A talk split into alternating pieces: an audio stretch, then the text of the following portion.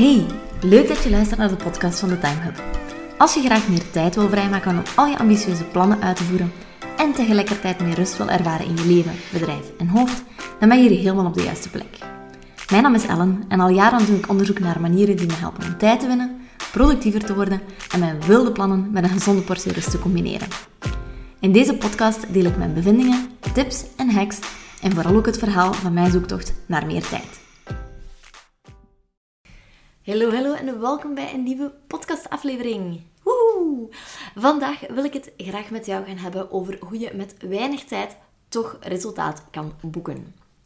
Ik merk dat een van de redenen waarom we onszelf vaak tegenhouden in onze tijdsbesteding en onze productiviteit, is dat we regelmatig denken dat we gigantische blokken aan tijd nodig hebben om vooruitgang te maken met onze doelen. En ik merk dat dat vaak niet echt het geval is. Want dat effectief time management gaat over het meeste maken van je beschikbare tijd. Of dat dan nu een paar dagen, een paar uur of een paar minuten per week is. De reden waarom ik deze aflevering wil maken is omdat ik vorig jaar een periode meemaakte waarin ik lange tijd enorm gefrustreerd was over mijn gebrek aan tijd. Ik had namelijk een kindje dat om de vijf botten ziek was. Mijn eigen energie en mindset lieten te wensen over. En eerlijk gezegd denk ik dat ik mijn bevalling nog niet 100% te boven was gekomen. Maar vooral door het feit dat mijn kindje heel vaak ziek was, uh, was ik best verveeld, laten we het zo noemen, over de beperkte tijd die ik uh, per week eigenlijk maar had om te werken. Ik ben vervolgens wekenlang blijven knagen en kniezen tot ik besefte, oké, het is een fase en we moeten erdoor. Ik kan blijven negatief zijn of ik kan beslissen om het heft in eigen handen te nemen en het meeste te halen uit de tijd die ik hier beschikbaar heb. En vandaag deel ik heel graag met jou de ene tip of het ene systeem dat mij toen gered heeft. En dat is een hele duidelijke takenlijst. Want door die hele duidelijke takenlijst kon ik elke week opnieuw beslissen, afhankelijk van de situatie, wat er dringend was, wat er belangrijk was en wat er echt moest gebeuren om vooruitgang te maken met mijn doelen. Hier kom ik later op terug, maar ik geef graag even wat context mee, want mijn liefde voor een takenlijst is eigenlijk niet pas vorig jaar ontstaan. Ik begon dat voor het eerst consistent te gebruiken toen ik in 2019 bijna in een burn-out terecht kwam. Ik werkte destijds in een, ik noem het een goed gevulde job in recruitment, waarbij ik immens veel kandidaten moest opvolgen, heel veel klanten onder mijn hoede had en ook nog een paar side projects runde. Op mijn allerslechtste moment in de job dacht ik gewoon dat het eigenlijk gewoon eh, een veel te drukke job voor mij was, die ook gewoon veel te moeilijk te managen was. Ik had doorheen de jaren namelijk al ontzettend veel time management tips en tricks geleerd. En ik dacht, ja, die zijn niet voldoende, dus het ligt aan de job. Maar als ik naar de waarheid kijk, dan um, paste ik bijna geen enkele van de tips die hij kende toe in deze job. Nam daarbij ook nog eens dat een job was waarin mijn people pleasing enorm naar boven kwam, waarbij ik uit enthousiasme ja zei op alles, waarbij ik constant dringend boven belangrijk plaatste en waarbij ik in mijn vrije tijd ook nog eens een veel te gevulde agenda had. Ja, dat was echt een recipe for disaster. Na twee jaar in de job voelde ik me uitgeblust, leeg, moe. Ik snauwde mijn man constant af. Ik barstte bij het minste in tranen uit. Ik zat om de vijf botten bij de dokter met spanningshoofdpijn. En eerlijk gezegd, ik zag het allemaal niet meer zo goed zitten. Ik denk, ik noem het altijd een bijna burn-out, omdat ik denk dat ik net op tijd mijn kar heb kunnen keren. Um, maar het scheelde absoluut niet veel of uh, ik, had, uh, ik had het goed vlaggen gehad. En voor mij was dat de reden om te beslissen om het anders te gaan aanpakken. En hoewel ik de job uiteindelijk sowieso zou verlaten om mijn eigen ondernemersreis te starten, en omdat ik er niet genoeg energie van kreeg, was ik ook zelf in staat om mijn bijna burn-out tegen te houden door met de tool te beginnen werken die voorhanden was in het bedrijf. En dat was Asana. Voor wie de Asana niet kent, dit is een digitale takenmanager waarin je al je taken kunt gaan opslaan, filteren, sorteren, groeperen enzovoort.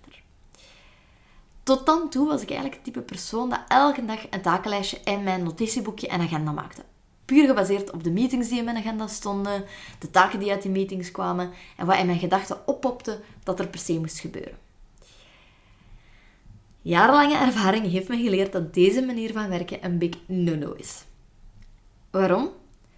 Reden nummer 1 is omdat de kans heel groot is dat ik mijn lijstje had gemaakt, maar dat ik halverwege de dag nog vier andere taken bedacht die eigenlijk dringender moesten gebeuren dan hetgeen wat ik had opgeschreven. En heel vaak vergat ik ook nog de helft van de taken die ik moest doen, waardoor ik de dag daarna ook weer in de stress moest handelen. No bueno. Zo kreeg ik mijn takenlijst nooit af. Zat ik ook heel, heel de tijd met een onbewuste stress dat ik bepaalde taken aan het vergeten was. Reden nummer twee waarom dat dit een no-do is, is omdat de bron van die taken ook weer mijn eigen hoofd was. Ik schreef aan het begin van de dag gewoon op wat dat in mijn hoofd zat. En dan ja, voilà, dat is dan mijn takenlijstje voor de hele dag. Hè. Maar door dit te doen, elimineerde ik eigenlijk een volledig beslissingsproces. Ik ging ervan uit, ja, het zit in mijn hoofd, dus het is prioriteit. Nee, nee, nee. Ik geloof dat om productief te kunnen werken, we ten allen tijde een helder overzicht nodig hebben van al onze taken op één plaats. Zodat we rationeel kunnen beslissen wat nu echt prioriteit heeft. wat belangrijk is en niet enkel dringend. Er waren al twee redenen, ik heb er nog. Reden nummer drie. Doordat ik mijn lijstje op papier bijhield, vergat ik soms taken af te vinken. En dan moet je op den duur best ver doorbladeren om al je taken terug te vinden en telkens opnieuw over te schrijven. Wat dat je dan natuurlijk niet doet, hè. Dus ja, weer een grote van de taken gewoon weg. En reden nummer vier, ook met mijn agenda liep er wel al eens iets mis. Ik durfde taken rechtstreeks in mijn agenda inplannen. Dus ah, ik heb hier een half uur tussen meetings, dan ga ik dit doen. En daar heb ik een uur, dan ga ik dat doen. Ook hier, als er iemand aan je bureau staat op het moment van een ingeplande taak, ja, dan zijn je Charlotte, hè? Dan durfde ook wel eens te vergeten om die taak te verslepen. En dan verdwijnt ze. En daarbij besef ik nu ook dat je om taken rechtstreeks in je agenda te kunnen plannen, al een verdraaid goed idee nodig hebt van hoe lang dat je precies over een taak doet. En als je net als ik de neiging hebt om chronisch je eigen capaciteiten te overschatten, then again, we've got a recipe for disaster on our hands. Alright, alright. Genoeg gezwetst. Vier redenen waarom dat dit eigenlijk voor mij totaal niet werkte. Terug naar het Asana-verhaal. Uh, tijdens de grote vakantie werd het werk, zoals bij iedereen vermoed ik, op een gegeven moment wat rustiger. En ik besloot om van de gelegenheid gebruik te maken en mij te verdiepen in dus die takenmanagement tool die op het werk aanwezig was, die Asana. Ik ontdekte dat ik met die tool verschillende teams kon aanmaken voor de verschillende verantwoordelijkheden in mijn job. Ik vond het al bijzonder handig, want ik maakte eentje voor alle kandidaten die ik moest opvolgen, eentje voor alles wat dat klanten betreft, eentje voor dat, alles wat met onze jobbeurzen te maken had, enzovoort. En vervolgens ging ik projecten gaan aanmaken onder deze teams. En ik merkte dat ik heel snel een mooie hiërarchie kon gaan uitbouwen. Bovendien merkte ik, oh, ik kan hier gewoon recurrente taken inzetten. Dat is zalig. Want we hadden bepaalde gegevens die we elke week opnieuw in een Excel-sheet moesten aanvullen. En elke week opnieuw moest ik daarover nadenken. Ah ja, ik moet dat lijstje nog aanvullen. Uh, en nu kon ik daar gewoon een recurrente taak van maken. En door dat prutsen in die tool en de capaciteiten te merken, leerde ik mezelf vanaf dat moment aan om consistent, als er een taak op mijn lijstje bij kwam, dat in Asana te zetten. En ik denk na een maandje of iets meer begon ik eigenlijk al de voordelen hieraan te merken. Ik begon op den duur bepaalde patronen in mijn taken te zien. Ik kon gelijksoortige taken gaan groeperen. En ik moest ook veel minder nadenken over wat dat er mij allemaal te doen stond. Daarnaast communiceerde ik ook veel helderder en werd ik gewoon beter in mijn job. Ik geef van elk van deze uh, voordelen even een voorbeeld. Wat ik bedoel met het feit dat ik patronen begon te zien, is gegeven dat ik heel duidelijk zag welke taken ik bleef meeslepen. Welke taken ik eigenlijk dag na dag na dag aan het negeren was en dus massive uitstelgedrag op vertoonde. Enerzijds waren dat telefoontjes die ik naar kandidaten moest doen. En dat was een taak die ik uitstelde omdat ik gewoon echt niet graag telefoontjes doe. Op die manier kon ik op zoek gaan naar ehm, tips en tricks om mijn uitstelgedrag hieromtrent aan te pakken. Dus vandaar ben ik me daar ook helemaal in beginnen verdiepen op dat moment. Het tweede patroon dat ik zag was het feit dat ik al mijn taken elke week opnieuw naar achter schoof en minder en minder prioriteit gaf. Dat triggerde mij ook om intern bij de rest van het recruitment team dezelfde vraag te stellen. Van kijk, hoe zit dat bij jullie met admin? En ja hoor, ook de andere collega's stelden admin wel eens uit. Stuk voor stuk, behalve één collega. Zij gaf schoorvoeten toe dat ze eigenlijk dat admin-deeltje best wel leuk vond en daar wel energie van kreeg. Wij keken haar allemaal aan alsof dat ze een medisch wonder was. Eh, maar dat gegeven zorgde er ook wel voor dat we als team op dat moment beslisten om ons takenpakket te herbekijken. Die ene collega ging meer en meer admin opnemen en wij zouden meer en meer gesprekken gaan uitvoeren. Die simpele takenlijst leidde er dus toe dat we in het team zelf meer en meer volgens onze sterktes gingen werken en aan taken die ons dan ook nog eens energie gaven. Een tweede voorbeeld van wat deze takenles voor mij deed, is dat ik gelijksoortige taken kon gaan groeperen. Hiervoor deed ik eigenlijk maar wat en deed ik gewoon alles door elkaar. En ongeveer tegelijkertijd met de kickstart van mijn liefde voor Asana las ik ook het boek Getting Things Done van David Allen. Het is absoluut sowieso een must-read voor iedereen die zijn tijd en mentale capaciteit optimaal wil benutten. En hierin heeft de auteur het over het categoriseren van taken. Hij raadt bijvoorbeeld aan om uh, taken te groeperen volgens de context waar dat je in bevindt. Bijvoorbeeld dat je taken die dat je aan je bureau kunt doen, allemaal samen doet. Taken die dat je onderweg doet, ook weer allemaal samen doet. Want het valt bijvoorbeeld heel vaak voor um, dat je naar de brico gaat achter lampen en dat je thuis komt en dat je beseft dat ah shit, de carwash was eigenlijk vlak naast de brico. Ik had dat even goed tegelijkertijd kunnen doen. En dat je dus alles wat je onderweg moet doen, uh, tezamen uitvoert. Ik besloot dat voor mezelf op twee simpele manieren toe te passen. Enerzijds had ik taken waar ik mijn focus voor nodig had. En, die, en dan had ik andere taken die ik gewoon eender waar en wanneer kon doen. Die niet echt focus vereisten of heel snel konden uitgevoerd worden. Ik categoriseerde mijn focustaken in Asana onder deep work. En de andere gaf ik een tag short work mee. En ik wist al dat ik me traditioneel het beste kon focussen wanneer ik van thuis uit werkte. Want mijn kantoor was een open workspace en dat ging voor mij niet zo goed. Dus bij een thuiswerkdag opende ik ochtends mijn laptop en ging ik naar Asana en filterde ik de, takenlijst op alles wat dat deep work is. Dus dan probeerde ik zoveel mogelijk focustaken af te werken. En bij een dag op kantoor deed ik hetzelfde, maar keek ik dan vooral naar de short work lijst. Nog een gegeven dat ik hierbij toevoegde, is dat ik alle telefoontjes die ik moest plegen, de tag call gaf. In mijn job reisde ik namelijk ook vaak het hele land door voor meetings met klanten. En wanneer ik dan in de wagen zat en bijvoorbeeld 10 minuten te vroeg was voor een afspraak, kon ik mijn Asana-app openen en taken filteren op call.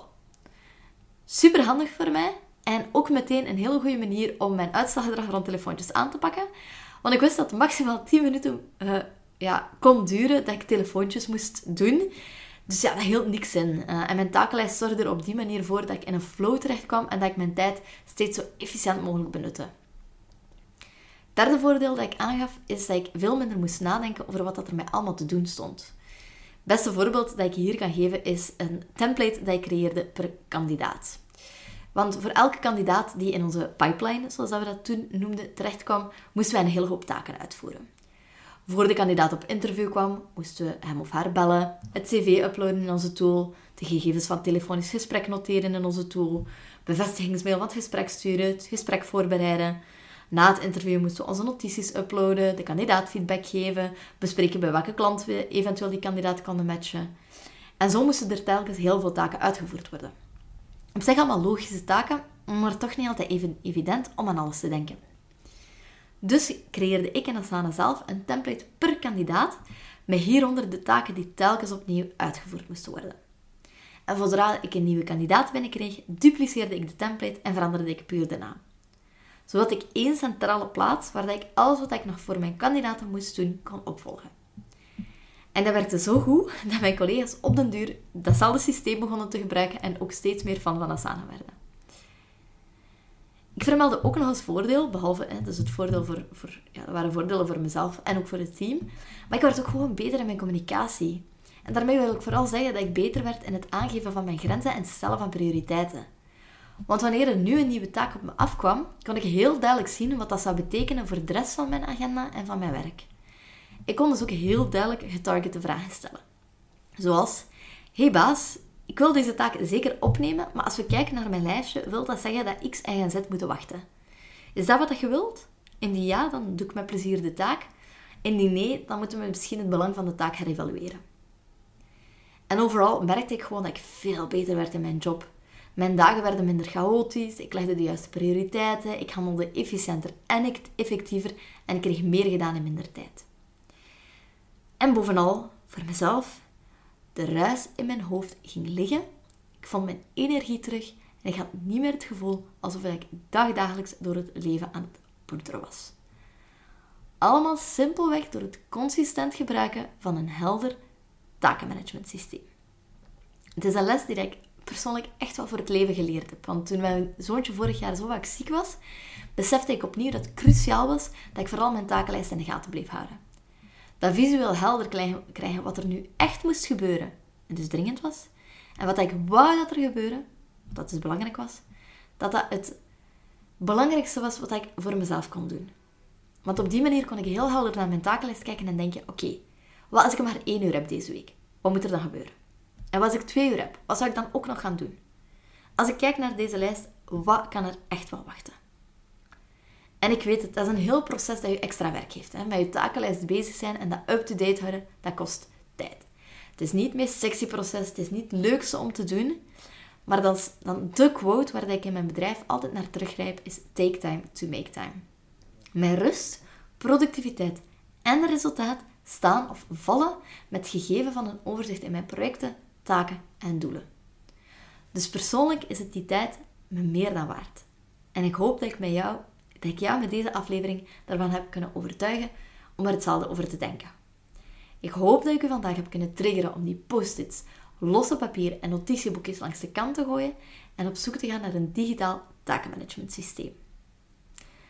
Als je hier graag wat tips in krijgt van fijne tools die je hiervoor kan gebruiken, dan kan je via de beschrijving van deze aflevering een link terugvinden naar mijn gratis gids met mijn 20 favoriete productiviteitstools, waaronder ook verschillende takenmanagers. En als je klaar bent om helemaal aan de slag te gaan met je digitale ecosysteem en niet alleen je taken, maar ook je notities, documenten, mailbox, sociale media en nog veel meer te structureren, zodat je niet langer tijd verliest in de zoektocht naar informatie, maar meer rust en resultaat kunt bereiken, dan kan je ook via de beschrijving inschrijven voor de wachtlijst van Crush Your Chaos. Dat is een traject waarin we samen zes weken aan de slag gaan om, de orde in de om orde in de chaos van je digitale systemen aan te brengen, zodat jouw tools je werk ondersteunen en je alle helderheid en productiviteit bezorgen die jij nu nodig hebt. Je kunt je nu inschrijven voor de wachtlijst via de link in de beschrijving. De deuren gaan maar twee keer per jaar open en de plaatsen zijn beperkt, dus het kan zeker geen kwaad om je gewoon even op de wachtlijst te zetten. En zoals altijd, heb je van deze aflevering genoten? Stuur me dan een DM op Instagram of stuur ons een mailtje. We zouden het super fijn vinden om te weten dat je aan het meeluisteren bent. Ik heb, ben uitgebabbeld voor vandaag. Mijn pleidooi is gebeurd. En uh, dan hoop ik jou vooral in een volgende aflevering te horen. Tot dan!